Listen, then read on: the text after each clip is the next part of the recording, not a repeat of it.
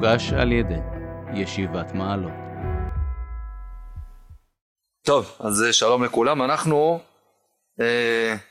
ראינו בפעם הקודמת בשמואל א' פרק ד' את המלחמה והמפלה הגדולה שהייתה כאן.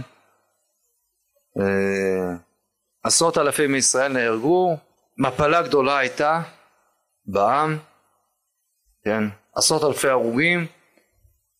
חופני ופנחס, הבנים של עלי, מתו, ארון האלוקים נפל בשבי, והיו עוד דברים קשים.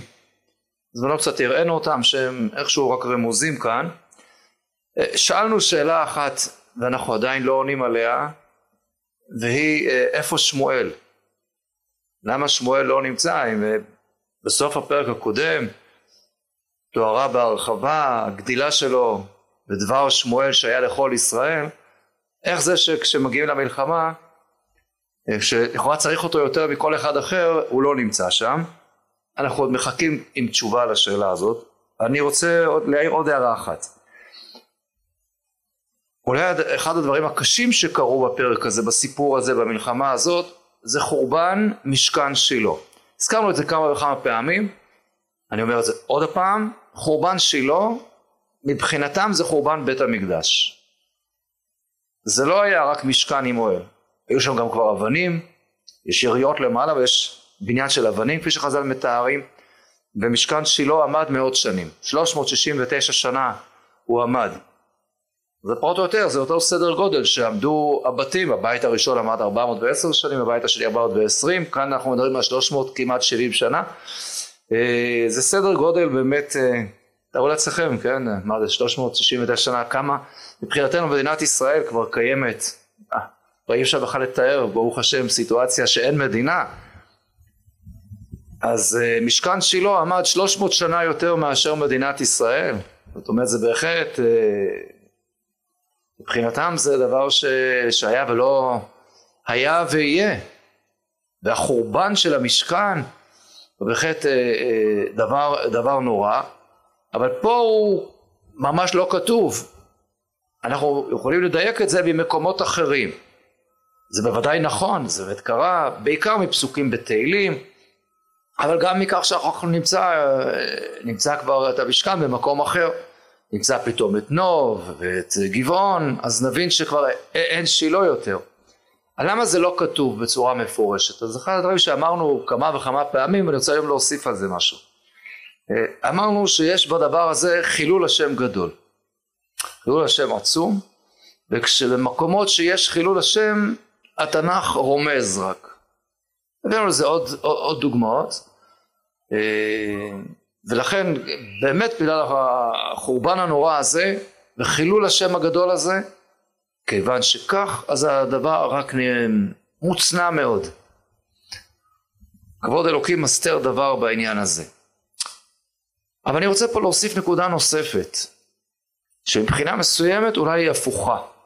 ייתכן שיש פה שתיקה רועמת של הנבואה, שהיא לא מתארת את חורבן שילה, חורבן המשכן בשילה, מכיוון שהעם לקחו את הארון משילה. לקחו את הארון, הוציאו את הארון, והארון הלך לשדה המערכה. כשהוא מובל לשם על ידי חופני ופנחס, עם כל הביזיון שיש בדבר הזה, שכבר ראינו. ומכיוון שכך, כאילו הנבואה, אז מה נשאר משילה? אז שקילה חמתו בעצים ואבנים. אין משמעות. אתם אולי עכשיו תבכו כולכם, עם ישראל, על המשכן שחרב. הקדוש ברוך הוא כבר מזמן לא נמצא שם. כבר לא נמצא שם. ספק אם הוא עוד היה שם כשחופני ופנחס היו.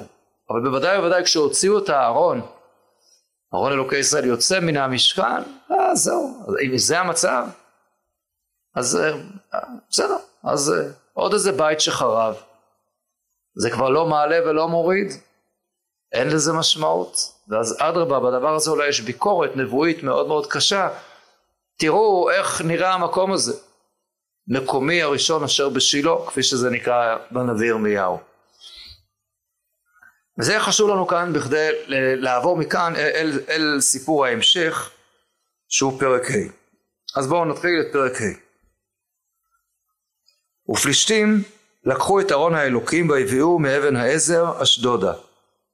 לקחו פלישתים את ארון האלוקים והביאו אותו בית דגון והציגו אותו אצל דגון. והשכימו אשדודים ממחרת, והנה דגון נופל לפניו ארצה לפני ארון השם, ויקחו את דגון וישיבו אותו למקומו. והשכימו בבוקר ממחרת, והנה דגון נופל לפניו ארצה לפני ארון השם, וראש דגון ושתי כפות ידיו כרוטות אל המפתן, רק דגון נשאר עליו. על כן לא ידרכו כהני דגון על הבאים, וכל הבאים בית דגון על מפתן דגון באשדוד עד היום הזה. ותכבד יד השם אל האשדודים, וישימם ויח אותם בת חורים את אשדוד ואת גבוליה. ויראו אנשי אשדוד כי כן, ואמרו לא ישב ארון אלוקי ישראל עמנו, כי קשתה ידו עלינו ועל דגון אלוהינו. וישלחו ויאספו את כל סרני פלישתים עליהם, ויאמרו מה נעשה לארון אלוקי ישראל? ואמרו גת יסוב ארון אלוקי ישראל, ויסבו את ארון אלוקי ישראל. ויהי אחרי יצא בו אותו, ותהי יד השם בעיר מהומה גדולה מאוד, ויח את אנשי העיר מקטון ועד גדול, ויסתרו להם תחורים. וישלחו את ארון האלוקים עקרון, ויקבו ארון האלוקים עקרון, ויזעקו עקרונים לאמור אשבו אלי את ארון אלוקי ישראל להמיתני ואת עמי. וישלחו ואספו את כל סרני פלישתים, ויאמרו שלחו את ארון אלוקי ישראל וישוב למקומו, ולא ימית אותי ואת עמי, כי הייתה מהומת מוות בכל העיר, כבדה מאוד יד האלוקים שם. ואנשים אשר לא מתו הוכו בת חורים, ותעל שבת העיר השמיים. טוב, צריך להבין קצת את הסיטואציה הזאת שמתוארת כאן. החלק הראשון הוא נושא אפילו איזשהו אופי כמעט הייתי שובב. כן, אנחנו כולנו ככה שמחים לראות את דגון עושה התעמלות בוקר, ידיו למעלה, ידיו למטה, ראש למעלה, ראש למטה, אז הוא כבר לא מצליח עוד פעם הראש למעלה. כן, בהחלט תארו לכם את הסיטואציה הזאת, סיטואציה מביכה מאוד מבחינתה. הם הביאו את ארון אלוקי ישראל לפני דגון. למה הביאו אותו לדגון? ברור למה הביאו אותו לדגון. תראה, דגון אלוהינו, כל הכבוד לך, תראה איך הצלחת להכות את אלוקי ישראל. הארון מגיע אליו מושפל, אומנם זה מחלוקת רבי יוחנן בריש לקיש, אבל לא חשוב, בצורה פשוטה, זה ודאי הפשט הפשוט, ואפשר למצוא ראיה לדבר הזה, שזו כמובן הייתה כוונתם, להציג אותו, לבזות. הארון עומד עכשיו כנוע לפני דגון האל המנצח. אנחנו מכירים את דגון ממקום אחר, לא יודע אם מישהו יודע, מישהו אולי זוכר איפה מופיע דגון בסיטואציה קודמת בתנ"ך. יש את המקום בית דגון בנחלת יהודה. אגב, בסוגריים יכול להיות שיש כמה מקומות כאלו. השאלה מה פירוש השם דגון? הפירוש הפשוט הוא כנראה על שם הדגן. כן, האל שאחראי לשפע של הדגן. ברד"ק מופיעה הצעה אחרת שיותר מוכרת לנו, ככה למדנו בבית ספר היסודי, שהוא היה בדמות של דג. יכול להיות, בדמות של דג. בכל אופן, הרי הפלישתים שם נמצאות קרוב לים, ויכול להיות שגם הדייג היה חלק גדול מהפרנסה שלהם. בכל אופן, איך שלא יהיה, בוודאי שאם זה מלשון דגן, אז בהחלט ייתכן שיש יותר מאשר מקום אחד כזה, כפי שראינו בכל מיני מקומות שקשורים או לטופוגרפיה או לכלכלה. נגיד, אם דגון זה מלשון דגן, אז יש שם דומה למשל בית לחם. אז אנחנו כולנו יודעים שיש בתנ"ך את בית לחם יהודה, יש בית לחם הגלילית, כן, ועוד דברים שקשורים בעניין הזה יש הרבה. אז אנחנו בספר יהושע מי שירצה פרק ט"ו, יש מופיע עיר בשם בית דגון בנחלת יהודה, אז יכול להיות שהוא כמה וכמה כאלה. אבל לגבי דגון אלוהיהם, אז זה מופיע לנו פעם אחת בספר שופטים. זה מופיע בספר שופטים, אז בדרך כלל לא תמיד זוכרים את הדבר הזה. בסיפור של שמשון, בפרק ט"ז בספר שופטים, אחר שדלילה מצליחה לסחוט ממנו במה כוחו גדול, אז הם מצליחים באמת להשתלט עליו, אחרי שגזזו את מחלפות ראשו. ואז כתוב בפסוק כ"א, ויוחזו פלישתים וינקרו את עיניו, ויורידו אותו עזתה, ויעשו בנחושתיים, ויהי תוכן בבית האסורים, ויחל שיער ראשו לצמח כאשר גולח. וסרני פלישתים נאספו לזבוח זבח גדול לדגון אלוהיהם ולשמחה, ויאמרו נתן אלוהינו בידינו את שמשון אויבינו, ויראו אותו העם ויללו את אלוהיהם, כי אמרו נתן אלוהינו וידנו את אויבינו ואת מחריב ארצנו ואשר ירווה את חללנו ויהי כטוב ליבם וכולי. אז זה הרושם, דומה מבחינתם, הם הצליחו להכות את האויב הגדול שלהם, זה שירווה את חלליהם, את שמשון, והם מיד נותנים תודה לדגון אלוהיהם, והם מביאים שם את שמשון, ומול שם עושים חגיגה גדולה לכבודו של דגון, עושים צחוק גדול, צחוק שקשור לעבודה זרה, לגילוי עריות שם, גם כמו שחז"ל מתארים שם. הבית מלא אנשים ואנשים, ושם הכל זה יוגשים על הגג 3,000 איש ואישה, רואים בשחוק שמשון. אז זהו, הם עכשיו הולכים לעשות איזו הילולת חגיגה גדולה לדגון אלוהיהם, שנתן בידיהם את האויב הגדול שלהם. קל וחומר אצלנו, קל וחומר שהם לא תפסו איזשהו גיבור בשר ודם, אלא את ארון אלוקי ישראל. ועכשיו חשוב לדעת שהפלישתים הם נותנים כבוד גדול לארון אלוקי ישראל, הם יראים ממנו. איך אני יודע? קראנו את זה בפרק הקודם, אתם זוכרים במלחמה הקודמת, אז במערכה הראשונה הפלישתים היכו בישראל בשדה כ4,000 איש, ואז לקראת המערכה השנייה פתאום הפלישתים שומעים ככה, יש תרועה גדולה במחנה ישראל, והם מסתכלים מה הם מבינים, וישמעו פלישתים את כל התרועה ואומרו מה כל התרועה הגדולה במחנה העברים, וידעו כי ארון השם בא אל המחנה. הפלישתים קולטים שמחנה ישראל הביאו איתם את הארון של אלוקי, ואז מה הם אומרים בכלל לשני? ויראו הפלישתים פחדו, כי אמרו בא אלוקים אל המחנה, ואמרו אוי לנו כי לא הייתה כזאת אתמול שלשום, אוי והפעם הסתבכנו, הארון עצמו של אלוקי ישראל הגיע, אוי לנו, שוב הם אומרים, מי יצילנו מיד האלוהים האדירים האלה? אלה הם האלוהים המכים את מצרים בכל מכה במדבר. התחזקו, היו לאנשים פלישתים, פן תעבדו לעברים, כאשר עבדו לביתם לאנשים וללחמתם. הם בלחץ גדול מאוד, זה הארון שעשה את כל המכות במצרים. אנחנו כבר מדברים הרבה שנים אחרי, אנחנו מדברים כבר מאות שנים אחרי, והם מודעים לזה. יש להם, הארון הזה הוא הפחיד אותה מאוד. זה היה כנראה לפי הפסוקים כאן דבר חריג, לקחת את הארון להוציא אותו למלחמה. אז יש בזה מחלוקת תנאים בפשט של הפסוקים, לפחות בתקופה הזאת באירועים הללו, הם אומרים זה דבר שכאילו הייתה כזאת אתמול שלשום. והנה הארון הזה נפל בידיהם, והם מיד נותנים כבוד גדול לדגון אלוהיהם, ומביאים את הארון השבוי, מביאים אותו אל בית דגון, ושמים אותו, סוגרים את הדלת כנראה, והם מניחים, ואז הם והשקיעו שבים ממחרת, הם קמים בבוקר, כי ברור להם מה המחזה שהם עומדים לראות, וברור להם שמה עומד להיות, איזה סיטואציה אמורה להיות, שארון ברית אלוקי ישראל עושה כפיפות סמיכה לפני דגון, ודגון אומר לו לא עמדת בזמנים, זהו, נותנים לדגון קצת להשתעשע עם השבוי שלו, ברית.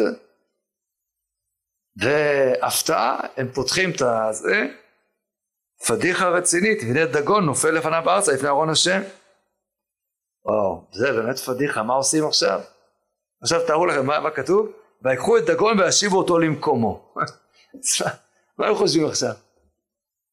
אז כמובן, לא פרסמו את זה בתקשורת מן הסתם, הניחו, לא יודע, טעות. אולי באמת דגון קצת ככה, אולי צריך לשמן את הצירים, אולי לא כל כך בכושר הבחור, מה קורה? פדיחה. כן? אבל טוב, לא נורא. מחזירים אותו, תופכים לו על השכר, ואומרים לו, דגון, פדיחות, תהיה גבר, אז תיפול עוד פעם. בבוקר למחרת, והפעם זה כבר הרבה יותר רציני, דגון נופל לארצה לפני ארון השם, ראש דגון ושתי כפות ידיו כרוטות אל המפתן, רק דגון, רק הגוף, החלק התחתון של הגוף נשאר. זה באמת, מה הם מרגישים עכשיו? יש פה ביזיון גדול, אין ספק, זה ממש, מבחינתם, גם אם הם היו קמים בבוקר, בפעם הראשונה כבר, ופשוט הארון ניצב על עומדו, ודגון ניצב על עומדו. זו כבר הייתה מבחינתם פגיעה מסוימת, לא זה מה שהם ציפו, הם ציפו לראות, כפי שאמרנו, שהארון משתחווה לדגון, ואם זה לא היה קורה זה מספיק חזק, אבל לא, יש כאן באמת איזושהי השפלה גדולה של דגון עם, כן, עם הראש קרוט והכפות הידיים שלו קרוטות אליו יפתן. מה הם עכשיו עשו? עכשיו כבר לא כתוב שהם שמו אותו מחדש וחיברו אותו. התחילו לשאול למישהו יש דבק דו צדדי? לא, לא, לא עושים, כבר לא כתוב אפילו. האם הם חזרו בתשובה? האם הם התגיירו? בוודאי ובוודאי שלא. אבל זה מה שקורה אולי בפנים, במקדש האלילי שלהם של דגון. ועכשיו יש לזה השפעה, זה ממשיך הלאה. ותכבד יד השם אל האשדודים. לא רק, כן, מה שקרה לדגון, אלא מה שקורה עכשיו לכל האשדוד ולגבוליה, ומה שקורה להם הם תחורים. מה הפירוש התחורים הללו? אז יש פה קרי וקטי, תחורים, אפולים. אז הפירוש הוא, וכפי שגם עולה כמובן מההמשך, שמדובר במכה, בואו נאמר ככה, מכה של עכברים, או אולי יותר מדויק לומר עכברושים. ויש פה תיאור מאוד מאוד מביך, וגם קצת מוציא תיאבון. כפי שחז"ל מתארים את זה, כשהם היו הולכים לשדות, היו יוצאים לבתי הכיסא שהיו בשדות, היו מתנפלים עליהם, העכברושים האלה, ונושכים אותם ומושכים להם את המעיים החוצה. קיצור, סיפור מאוד מאוד לא סימפטי. איך הגיעו מכאן, איך הגיעו לכאן שהתחורים זה סוג של עכברים, זה כמובן עולה מהפרק הבא. רואים את הפרק הבא, בואו נראה תחילת פרק ו'. ויהי אהרון השם בשדה פלישתים 7 חודשים. ויקראו פלישתים לכהנים ולקוסמים לאמור מה נעשה לאהרון השם, הודיעונו במה נשלחנו למקומו. ויאמרו אם משלחים את אהרון אלוקי ישראל תשלחו אותו ריקם, כי השב תשיבו לו אשם, אז תרפאו ונודע לכם למה לא תעשו ידו מכם. ויאמרו מה אשם אשר נשיב לו, איזה מתנה? ויאמרו מספר סרני פלישתים 5 תחורי זהב ו5 עכברי זהב, כי מחבפה אחת לכולם ולסרניכם, ועשיתם צלמי תחוריכם וצלמי עכבריכם המשחיתים את הארץ. אז יש פה תיאור של עכברים, תחורים, כלומר כנראה נהיו תחורים מהנשיכות הללו ומהמשיכות האלה. זה בהחלט תיאור של מגפה, כן? זה כאן כי מגפה אחת לכולם. המגפה הזאת היא מחברת אותנו כאן לדבר חדש, לדבר נוסף, שתהי יד השם בעיר. אחר כך עוד פעם הביטוי הזה, כבדה מאוד יד האלוקים. אז זה נראה מתאים מאוד לתיאור של מגפה, של יד השם. אתם זוכרים מאיזשהו מקום שיד השם, הנה יד השם, הויה במקנך, וזה דבר כבד מאוד. יש פה מגפה, מגפה גדולה, אבל היא מופיעה יותר בכיוון המשפיל כאן, שמבזה את כבודם. הדבר הזה הוא כאן דבר מרכזי מאוד מאוד, מכיוון שכפי שאמרנו, יש פה בסיפור הזה חילול השם עצום. חילול השם עצום. איך זה נתפס? שהפלישתים הצליחו להחריב את המשכן, המקדש, הרגו את הכהנים הגדולים, כתוצאה מכך מת גם הכהן והשופט הגדול עלי הזקן, הכו רבבות מישראל, ולקחו בשבי את אלוקי ישראל מבחינתם. זה חילול השם עצום. אני אומר מבחינתם, לא פחות מכך למרבה הבושה, מבחינת ישראל. כפי שעוד נראה, גם עם ישראל ראה את זה בצורה כזאת. ויש פה תקלה גדולה מאוד של חילול כבוד שם שמיים. ומה שיש פה צורך חשוב מאוד, זה להשיב את הכבוד למקומו, את כבוד השם למקומו. התיאור של הכבוד והשורש הזה חוזר פה הרבה הרבה מאוד פעמים. אני רק נזכיר מה אמרה אשת פנחס כשהיא שמרתה ללדת. איך היא קוראת לילד שלה? ותקרא לנער אי כבוד לאמור גלה כבוד מישראל. ותאמר שוב גלה כבוד מישראל, כי ניקח ארון האלוקים. גלה כבוד מישראל. אנחנו יודעים שזה התחיל הרבה מוקדם יותר. איך אומרת שם הנבואה לאלי? ותכבד את בניך ממני. איזה זה מתחיל? חילול השם התחיל לא בארון שלי כך, אלא מה שעשיתם אתם במשכן. ותכבד את בניך ממני. שימו לב עוד פעם למשחק הזה של הדיבור של הלשון של... מה הוא אומר? לכן נאום השם אלוקי ישראל. זה מה שאמר איש האלוקים לאלי.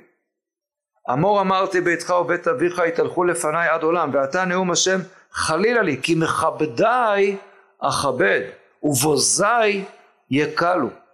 אם מה שעושים פה זה מבזים את שם השם במשכן בצורה הזאת. כפי שראינו בהרחבה כל הסיפור של חופני ופנחס. אז הקדוש ברוך הוא מסיר את כבודו משם. גלה כבוד מישראל. אבל לכאורה יוצא שמה שקרה שהכבוד ניתן לפלישתים ולדגון אלוהי פלישתים. ויש פה צורך גדול מצד חילול השם להראות שחלילה וחס. לכן עכשיו אחרי שגלה כבוד מישראל מגיע השלב השני. שגלה כבוד מפלישתים. ולכן עכשיו אנחנו נמצא שוב ושוב שבמקום הכבוד יש פה תיאור של הכבדה. הכבדה הקשה שיש... על ידי אהרון אלוקי ישראל על הפלישתים. כן, וזה כמובן הדבר שאנחנו קוראים עכשיו על המכה הזאת שהם, כן, שוב ושוב מה הם אומרים, התיאור הזה שלהם כי כבדה לא רוצים אותו יותר. כן, תשימו למה כתוב בסוף פרק ה' ואמרו שלחו את אהרון אלוקי ישראל לבשו למקומו, לא המית אותי ואת עמי, כי הייתה מהומת מעט בכל יד, כבדה מאוד יד האלוקים שם. לא רוצים, כבדה יד האלוקים. וזה מה שקרוב עכשיו בתחילת פרק ו'. מה נאמר בתחילת פרק ו'? תראו כמה זה כתוב בצורה מודגשת, פסוק ה'.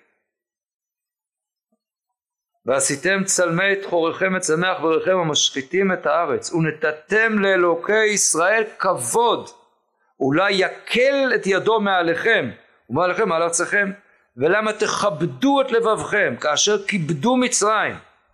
כמה זה מודגש כאן, אל תכבדו את לבכם, אל תכבידו את לבכם.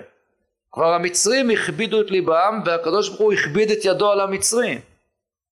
אתם צריכים הפוך לעשות עכשיו, לא לכבד את לבכם עכשיו, להכביד לבכם, אלא לתת כבוד לאלוקי ישראל. ואז אולי הוא יקל את ידו מעליכם. יש להקל שעבר וכבוד, זה לקלל ולבזות, ונקלות יעוד מזאת. פה בדיוק הפוך, אם אתם תיתנו לו כבוד, הוא יקל את ידו הכבדה מעליכם. הסיפור של חילול השם הוא מרכזי מאוד מאוד. ולכן גם העונש שמגיע פה לפלישתים הוא עונש שמופיע בצורה מכוונת של התעללות. התעללות ופגיעה באפשרות שלהם לחגוג את הכבוד הזה שהם לכאורה רוצים לחלוק. ונשארה היד האלוקית כבדה מאוד בפלישתים ובאלוהיהם, כפי שהם בעצמם אומרים. ובסופו של דבר יוצא שבמבט ראשון, לכאורה מה שהבינו שם גם ישראל וגם פלישתים, שאלוקי ישראל הוא זה שכבודו נלקח, ובסוף מתברר שהיחיד שכבודו נשאר הוא אלוקי ישראל על ידי אהרון, וגלה כבוד מישראל וגלה כבוד מפלישתים. אני רוצה לחזור שוב אחורה לפרק ה'. תשימו לב לפרק ה' פסוק ה'. זה פסוק שממש כמעט אי אפשר לקרוא אותו. על כן לא ידרכו כהני דגון וכל הבאים בית דגון על מפתן דגון באשדוד עד היום הזה. מה באמת? מה זה עושה בתנ"ך? מה זה פסוק הזה בתנ"ך? יש מכאן ועלה, על כן לא ידרכו כהני, כן, תדעו לכם, יש שם מנהג מאוד חשוב, אצל ככה, לכל מי שמתכוון להגיע פעם לבית דגון, אז לדעת, כן, לא לדרוך על המפתן, זה ממש פוגע בקדושת המקום. אז... עד היום הזה, וואו, כמה זה חשוב. באי רבי ירמיה, רגל אחת על המפתן ורגל שנייה בחוץ, מה זה? מה, פתאום עברנו פה להלכות פלישתי? הרי ברור שזה כתוב באותו סגנון, למשל שעל כן לא יאכלו בני ישראל את גיד אנשי עד היום הזה, הרי ממש אותו ביטוי. אבל זה לקוח לכאורה מאיפשהו מחוקות הפלישתים. מה זה עושה פה בתנ"ך? פסוק מוזר שכזה. אז יש פה, ברור שיש פה בנבואה ביקורת קשה ביותר על עם ישראל. ובעצם מה שכאן נאמר, ועוד נראה את זה בצורה יותר חריפה, שבחינת ההתייחסות לאהרון, להשב אלוקי ישראל, למרבה הבושה אין הבדל בין ישראל שבאותו הדור לבין הפלישתים. בדיוק אותה הסתכלות. אז זה כבר לא משנה. על כן לא ידחו כהני דגון, על כן לא יוכלו, זה אותו דבר. משהו נורא, ביקורת נבואית חריפה, חריפה ביותר על עם ישראל. זה מוצג במין לגלוג שכזה. כן, מי שרוצה להכיר את ההלכות, הנה ההלכות. זה ההלכות של הפלישתים. זה מה זה משנה. בסדר. יש פניני ההלכה ויש פלישתוני ההלכה. בסדר, נו, בסדר. הלכות בתי כנסת ובתי התפלה שלהם. בסדר. אז אסור לדרוך שם. מותר לשבת אגב? מותר לשבת על השאלה? יש באחרונים, יש דיון בדבר הזה, באחרוני הפלישתים. כן. אני גם לא כל כך מבין את ההתנהלות של הפלישתים אחר כך. זה נראה כמו יש להם איזה תפוח אדמה לוהט, הם מנסים להעביר אותו, נכון? מאחד לאחד. ומה הם באמת חושבים? מה הם חשבו? טוב, באשדוד זה לא היה זה, אז מי רוצה, מי פנוי? מי פנוי להוביל את אהרון השם? מי רוצה אותו? יאללה, גת. יאללה, מביאים אותו לגת. וואו. חטפו שם כמו שצריך, אומרים גת, יאללה, לעקרון. באים אנשי עקרון ואומרים, תראו, בעיקרון, אין לנו בעיה, אבל עקרונית, לא חביבי, תחפשו לכם פריירים אחרים, הם מחפשים, מישהו מוכן, מישהו, אני לא מבין, אז מה הם עושים? אז תיקנו, תרימו ידיים, כמו שבעצם בסוף מציעים, זה לוקח הרבה מאוד זמן, אנחנו רואים את זה בכמה פסוקים, ויהי אהרון יושב בשדה הפלישתים 7 חודשים, יותר מחצי שנה, מגפה רצינית כנראה נמצאת שם אצל הפלישתים. בואו נתקדם הלאה. אז בכל אופן התחלנו לראות את פרק ו' ומחליטים שאין מה לעשות, צריכים לשלוח את אהרון, לרצות אותו, לעשות לו כבוד, לתת לו את הצלמים מזהב של החורים, העכברים. טוב, זה בטח מאוד ככה נראה טוב, אולי הקל ידון מעליכם מעל ארצכם. פסוק ו' ולמה תכבדו את לבבכם כאשר כיבדו מצרים ופרעה את ליבם, הלא כאשר התעלל בהם וישלחום וילכו. ועתה, קחו ועשו עגלה חדשה אחת, ושתי פרות עלות, אשר לא עלה עליהם עול, ואסרתם את הפרות בעגלה, ושיבותם ביניהם אך מאחוריהם הביתה. ולקחתם את ארון אשר ונתתם אותו אל העגלה, ואת כלי הזהב אשר השיבותם לו אשם, תשימו בארגז מצידו, ושילחתם אותו והלך. וראיתם, אם דרך גבולו יעלה בית שמש, הוא עשה לנו את הרעה הגדולה הזאת, ואם לא, ידענו כי לא ידע נגע בנו, מקרה הוא היה לנו. תגידו, אתם נורמליים, אנשי פלישתים? זה מקרה, ברור שזה מקרה. בדיוק איך שאהרון הגיע, בדיוק באמת, כפי שאמרנו, הוא ככה היה, איזה ככה... בכל אופן, בנו את דגון, כנראה באיזו שיטת פלקל, ולכן היה צפוי שבאיזשהו שלב הוא יפקוס, קורה, זה קורה לאלילים הכי טובים, יכול לקרות, מדי פעם, בכל אופן יכול שגם דגון היה מאוד עייף מהמלחמה, סך הייתה מלחמה קשה, בכל אופן הוא התאמץ לבחור, אז זה מקרי, ובכל מקום שאהרון מגיע, מגיעים איתו גם העכברים והמגפה, מקרי, הם נורמלי, 7 חודשים קורה המקרה הזה, הלאה, ועשו אנשים כן, ויקחו 2 פרות עלות ויעשו בעגלה, ואת בניהם כלו בבית, וישימו את ארון השם אל העגלה, ואת ארגז את עכברי הזהב וצלמי חוריהם, וישרנה הפרות בדרך, על דרך בית שמש, במסילה אחת הלכו הלוך וגאו, ולא סרו ימין ושמאל. איזה ניסיון הם עושים כאן? לוקחים את הארון, שמים פרות, בלי להניג את הפרות, והפרות הללו עלות, יש להם מניקות, שמים את ילדיהם מאחורה, והם ככה כך שלגמרי בניגוד לטבע בצורה, ואם הפרות ילכו בכל אופן, לא ילכו לילדים שלהם, וגם ידעו את הדרך לבית שמש, יכול להיות שהם ידעו לקרוא את השלטים שם שהיה כתוב, בית שמש 12 קילומטר, לא יודע איך הפרות ידעו את הדרך, אבל בכל אופן, אם יצליחו להגיע, זה סימן שמה? שזה כנראה ארון אלוקי ישראל. עכשיו הפרות מתחילות ללכת בניגוד להיגיון. אני אחרי 20 מטר, שהפרות הולכות במקום הפלישתים, הייתי קורא נופל על פניי, ומתחנן לאלוקי ישראל, לא, צחקנו איתך, כן, לא, כמה קשים הם יכולים להיות ולא להבין. זה לא נשמע סביר. עכשיו תראו, הלאה, הפרות הולכות. הלכו הלוך וגאו, כלומר הלכו הלוך וגאו, כי היה להם קשה, רואים את הוולדות שלהם מאחורה ומחזקים אותה, והפרות הולכות וכואב, אבל הן ממשיכות ללכת בניגוד להיגיון ולטבע, ולא שרו ימין ושמאל, וסרני פלישתים הולכים אחריהם עוד קילומטר ועוד קילומטר. תראו לכם, אחרי 5 קילומטר הפרות היו נשברות וחוזרות. מה היו אומרים? ידענו שהכל מקרי. מה הכל מקרי? 5 קילומטר הפרות כבר הלכו בצורה הזאת, לא שרו ימין ושמאל, אז זה הכל מקרי? זה לא נשמע סביר כל כך העניין הזה. אבל סרני פלישתים הולכים אחריהם עד גבול בית שמש, אלא הם קיבלו כסף לפי קילומטר אולי, לכן הם המשיכו ללכת, לא ראיתי את זה בפרשים. עד גבול בית שמש, ובית שמש קוצרים קציר חיטים בעמק, ויישאו את עיניהם, ויראו את הארון וישמחו לראות, והעגלה הבאה הסדר יהושע בית השמשי ותעמוד שם, והיו גם יודעים לעצור הפרות, ושם אבן גדולה ויבקעו את עצי העגלה ואת הפרות העלו עולה להשם. איזה אכזבה, לא? מבחינת הפרות אני מדבר עכשיו, כאלה פרות את כל המאמץ הלכו וגאו זה, ובסוף זאת אומרת, או טוב שהגעתם, טוב מעלים אותם לעולה, טוב בסדר, ככה זה צריך לתת פרה פרה.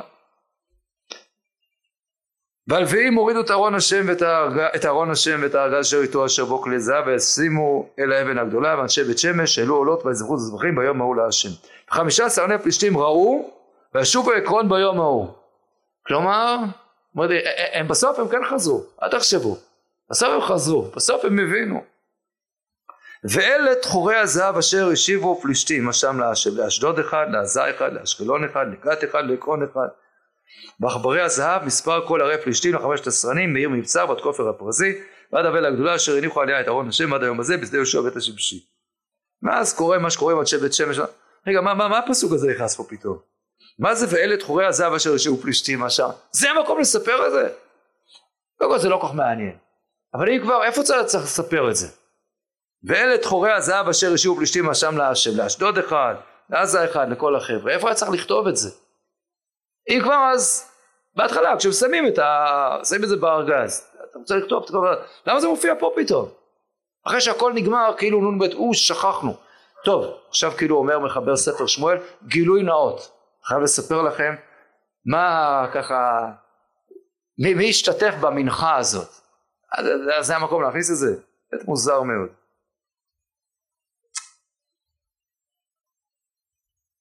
טוב תראו, הסיפור פה הוא מאוד מאוד מאוד מאוד פשוט.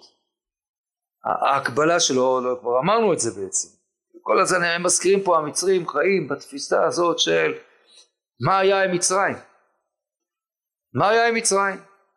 אלוקי ישראל שותים במצרים וכולי. ואחרי שיצאו ישראל ממצרים, אז היו מי שהגיעו לכפור בכל העניין הזה. ובעצם מה שהם אמרו שזה הכל היה מקרה, מקרים כאלה אנשים. אז זה הסיפור של המלאק בדיוק, אשר קרחה בדרך, הכל מקרי. מה זאת הכל מקרי? האם המלאקים הם גם עד כדי כך טיפשים? הכל מקרי? לא, הם לא טיפשים, הם רשעים, הם לא טיפשים. לכולם ברור שלאלוקי ישראל יש לו כוח, הם אומרים את זה בעצמם. הם זה לאלוהים המקים את מצרים בכל מכה במדבר, הם יודעים, אבל הם יודעים גם דבר נוסף, הם יודעים דבר נוסף, וזו התפיסה האלילית שלהם. יש הרבה אלים, והם מכירים בזה שיש גם את אלוקי ישראל, והם אפילו מעריכים את זה שלו הרבה כוח, אבל יש פה מאבקים בין האלים. לפעמים האל הזה מנצח, לפעמים האל הזה מנצח. ותלוי, לפעמים זה גם תלוי באיזה מקום. יש משחק חוץ, יש משחק בית, ממש ככה. אתם זוכרים בספר מלכים? הייתה מלחמה של בן הדד, מלך הרם נגד הצבא של אחאב. היו שם 3 מערכות. אחרי המערכה הראשונה, שישראל ניצחו משום מה באיזה נס גדול ולא טבעי, מה אמרו שם הארמים? טוב, בואו ננסה מחדש. מה, אולי אלוהי הערים אלוהיהם ולא אלוהי העמקים. אולי האל שלהם הוא טוב בהרים, הוא לא טוב בעמקים. זה תלוי, כן? יש אל שיותר חזק בקיץ, יש שיותר חזק בחורף. וזה גם, זה תלוי מקומות. הנה, הם אומרים, אולי באשדוד באמת זה, אבל ניקח אותו למקום אחר, אולי שם זה יהיה פחות מוצלח. אנחנו עוד מעט נקרא את הסיפור של בלק ובלעם. אז גם הוא מחפש, יש מקום כזה, מקום כזה, אולי מקום אחר יהיה יותר נוח. יש אל טריטוריאלי, זו הייתה התפיסה האלילית. אבל יש לזה פה על מה להתבסס. כי יש להם קייס רציני מאוד מאוד מבחינתם. אחרי כל ההסברים, מתברר שאלוקי ישראל הוא גם מנוצח, הוא לא רק בלתי מנוצח. הנה, לקחנו אותו בשבי. אם הוא כזה גדול, כזה חזק, איך יכול להיות שהחרמנו לו את המקדש שלו, הרגנו את הכהנים שלו, הרסנו שם ערים שלמות, הפלישתים לקחו מיד ישראל. זה לא כתוב פה, בפרק ז' נגלה את זה. הרגנו את הכהנים שלהם. אם הוא כזה חזק, איפה הוא? אצלם אין תפיסה כזאת, שהאל אולי כועס על נתיניו, ולכן נותן להם להפסיד במלחמה. אז אין דבר כזה. אין דבר כזה. הפלישתים לא יגידו הם הפסדנו במלחמה, סימן שדגון כועס עלינו, צריכים לשוב בתשובה. לא, אין תפיסה כזאת. אבל הם מבחינתם רואים, שאלוקי ישראל יש לו הרבה כוח, אבל הכוח שלו מוגבל. ולכן אפשר כך ואפשר ככה, ואנחנו רוצים לבדוק את זה עד הסוף, באמת את הכל הוא עשה. והם מוכנים ללכת אפילו לדברים שנראים מאוד קיצור, כי אולי מקרה, זה הביטוי שהם אומרים. אם לא, וידענו כי לא ידו נגע בנו, מקרה הוא היה לנו.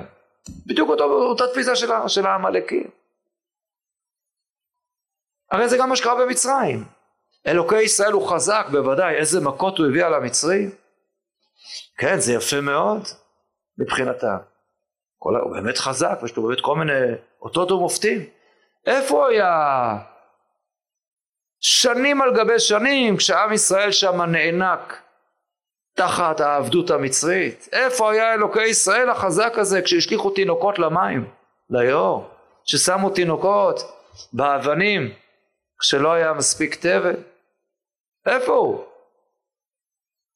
בטח שיש לו כוחות. אבל שהוא יכול את הכל לנהל, פתאום. הוא בקע את הים, בסדר, גם טריק יפה. אז מה? בחרטומי מצרים לא הצליחו לעשות כל מיני דברים בלעתיהם, יש להם גם הצלחות. העמים באותה תקופה הכירו כל מיני כוחות מגיים כאלה ואחרים, וזה בכלל לא משנה אם זה היה אחיזת עיניים, או שבאמת כוחות תאומה, מחלוקת, מה זה משנה? אז הם שמים את אלוקי ישראל מבחינתם באותה ליגה. אז יכול להיות שהוא באמת הוא מוצנח, פעם כן, פעם לא. תלוי. פרעה אחרי כל המכות שהוא חטף, זהו, קום הוצאו מתוך עמי, לא יכול לזמן, בבקשה. עברו כמה ימים. ומה קורה? הוא לחזק את ליבו. מה? הוא חוזר בו. מה זאת עשינו? קשרנו ישראל מעובדנו. ועשור תכבו, ותמול לקח עמו, וגם ולרדוף אחרי הדדה. איך הוא שכנע אותם? מה, השתגעתם? לא, לא השתגעו בכלל. מקרה, לא שכל מקרה, זה לא סביר. אבל מקרה שהוא יצליח לנצח אותנו. ומחר אנחנו נצח אותו. בשביל לטעון מקרה, לא צריך להוכיח שום דבר. אתה מטיל ספק. ומטיל את חובת ההוכחה לצד השני. עמלק לא אומרים, אין אלוקי ישראל בכלל. לא, אולי לא, אולי לא כזה חזק. אשר קרחה, לשון ספק, כידוע, מלא גימטיה ספק, קרחה דורשים חז"ל, רש"י מביא לשון קור וחום. צינן את ההתלהבות. אותם בת עיר תחת, שכולם מכירים את אותו משל, זה בדיוק אותו דבר כאן. זה חל על איזה משהו מבחינתם. זה לא איזה טיפשות, ודאי זה הבל הבלים, אבל מבחינתם יש לזה על מה לחול. ולכן הסקפטיות הזאת כאן שלהם, אם באמת אלוקי ישראל, הוא הכל הוא פה עשה, אז איך יכול להיות? איך הוא נפל בשבי אצלנו? איך הוא לא הרג את דגון? איך הוא לא הרג את כולנו? איך הוא נתן שיחיבו לו את ביתו? סימן שהוא חזק, אבל הוא יכול גם להפסיד. זו המשמעות, לא שהם חושבים אם הפרות לא ילכו ישר, אז סימן שכל מה שקרה עם העכברים והכל מקרה, לא. והכל מקרה שדגון נפל, ממש לא טיפשים. אלא זה שאנחנו צריכים להיכנע לו, זה לא, כי במקרה עכשיו הוא היה יותר חזק. אבל גם הוא לא מסוגל את הכל. הנה אנחנו לוקחים, שמים את הילדים בבית, שומעים והפרות, נראה מה יתגבר. חז"ל אמרו על הפרות, וישרנה הפרות, אומרים חז"ל, וישרנה משון שירה, אמרו שירה. אז הפרות אמרו שירה. אז נראה גם שחז"ל פה ראו פה את הדמיון, נכון? אם אנחנו מדברים על פקיעת ים סוף, אז שירת הים. וכמובן שכשהפרות הלכו הלוך וגאו, זה לא יכול היה שלא להזכיר לחז"ל את מה? השיר על השם כי גאו גאה. עכשיו אל תגידו לי כי זה גאו באלף וזה גאו בעין. טוב, זה פרות, כן חבר'ה, בוא לא נסחף, זה לא... היה להם אותיות גרוניות. אבל וישרנה הפרות, לא רק שהם הלכו ישר בדרך, אלא שהפרות, חז"ל רואים לנגד רוחם את ההקבלה הזאת, וכל הסיפור הזה של יציאת מצרים, שהיא עולה כאן על ידי הפלישתים, הפלישתים אומרים את הדבר הזה. אז כאן אומרים, רוני השיטה, מה בדיוק שם, לא ניכנס לזה כרגע, אבל בדיוק רואים פה את הנקודה הזאת. ולכן סרני הפלישתים הולכים, מלווים, רוצים עוד, תעזוב לראות. כן או לא? עד שהם לא רואים שהכל. אבל מילא הפלישתים. הביזיון הגדול כאן הוא מה קורה עם עם ישראל. ויהי אהרון השם בשדה פלישתים 7 חודשים. מה זה? איך אהרון השם נמצא במחנה פלישתים 7 חודשים? עכשיו עם ישראל גרים קרוב לפלישתים, אנחנו רואים פה. אנחנו יודעים מה קורה שם, וכולם יודעים וכולם ככה כן, בעניינים מה קורה בשדה פלישתים. למה לא שולחים להביא את הארון? אף אחד לא הולך להביא, למה עם ישראל לא מתעורר לפחות בוא להחזיר את הארון, את הדבר הזה? יש סיכוי סביר שהפלישתים היו נותנים את הארון, רק את הארון, בלי כל מיני, עכשיו בלי דיונים אחרים. תבואו, תבקשו את הארון, יש סיכוי סביר מאוד, שזה דבר שהיה מתקבל. אולי אפילו בשמחה מסוימת על ידי הפלישתים. קחו אותו. שום דבר. כי עם ישראל מרגיש בדיוק אותו דבר. אז זה מין כעס על הארון. איזו אכזבה כזאת. לקחנו אותך איתנו למלחמה, והיינו בטוחים שעכשיו זהו, אנחנו... איתך בוודאי, אנחנו מנצח, אתה לא יכול להפסיד, זה פשוט. אבל הארון יחזב, אלוקי ישראל יחזב. הרי זו התפיסה, ראינו, הוכחנו שבתוך שדה המערכה, כשהביאו את הארון, מה היה שם בתוך שדה המערכה? לא רק הארון, כל אחד היה עם הפסל והאליל שלו. אז הארון הוא עוד איזה אליל בעם ישראל, אליל רציני, מגה אליל. נגע חזק, אבל הוא יחזב מאוד, לא הולכים לחפש אותו בכלל. יש כאן הקבלה נוראית בין הפלישתים לבין ישראל, ואלה הם מחללים ואלה הם מחללים, ובסופו של דבר היחיד כאן שכבודו יצטרך להיות מושב זה ארון אלוקי ישראל.